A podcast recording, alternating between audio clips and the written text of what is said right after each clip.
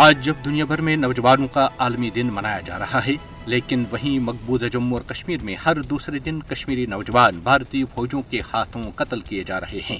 نوجوانوں کا عالمی دن بھارتی فوجوں کے ہاتھوں کشمیری نوجوانوں کو جعلی مقابلوں میں بے رحمی سے قتل کرنے کا سلسلہ جاری ہے۔ بھارتی فوجوں نے مقبوضہ جموں اور کشمیر میں پانچ اگست دو ہزار انیس سے نام نہاد کریک ڈاؤن، محاصروں اور تلاشی آپریشنوں میں نوجوانوں کے ماورائے عدالت قتل میں خوفناک اضافہ کیا ہے۔ نوجوانوں کا عالمی دن جولائی کے آخری مہینے میں مقبوضہ جموں اور کشمیر میں بھارتی فوجوں کے ہاتھوں بارہ نوجوان مرتبہ شہادت پر فائز ہوئے۔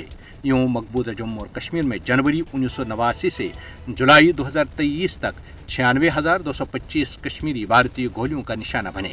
مقبوضہ جموں اور کشمیر میں قتل و غارت گری میں اضافہ۔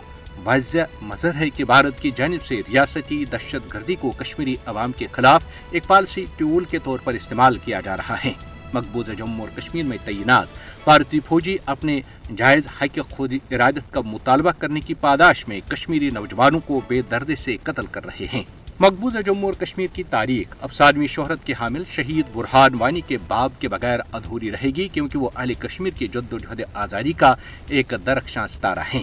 کشمیری نوجوانوں کی ٹارگٹ کلنگ، منظم نسل کشی کے مترادف ہے مودی کے زیر قیادت بھارتی حکومت کو سمجھنا چاہیے کہ ظلم و بربریت سے کشمیری عوام کو نمازی میں زیر کیا جا سکا اور نہ ہی آئندہ انہیں زیر کیا جا سکے گا۔ بھارت کشمیری نوجوانوں کو قتل تو کر سکتا ہے، لیکن ان کے عزم و حوصلوں کو شکست نہیں دے سکتا۔ کشمیری نوجوان گاسبانہ بھارتی قبضے کا مقابلہ کرنے کے لیے پر عزم ہی تاریخ گواہ ہے کہ آزادی کی تحریکوں کو بے درے قتل و غارت سے دبایا نہیں جا سکتا۔ نوجوانوں کا عالمی دن اس بات کی یاد دہانی ہے کہ عالمی برادری مقبوضہ جموں اور کشمیر میں نوجوانوں کے بے رحمانہ قتل عام کا نوٹس لے کر اس قتل عام کو نہ صرف روکے بلکہ بھارت کو انصاف کے کٹہرے میں کھڑا کرنے کی ضرورت ہے۔ جموں اور کشمیر کے لوگ اپنی جدوجہد کو مکمل کامیابی تک جاری رکھنے کے لیے اور عزم ہیں۔ اور کامیابی بلا کر حق و صداقت کی ہی ہوتی ہے۔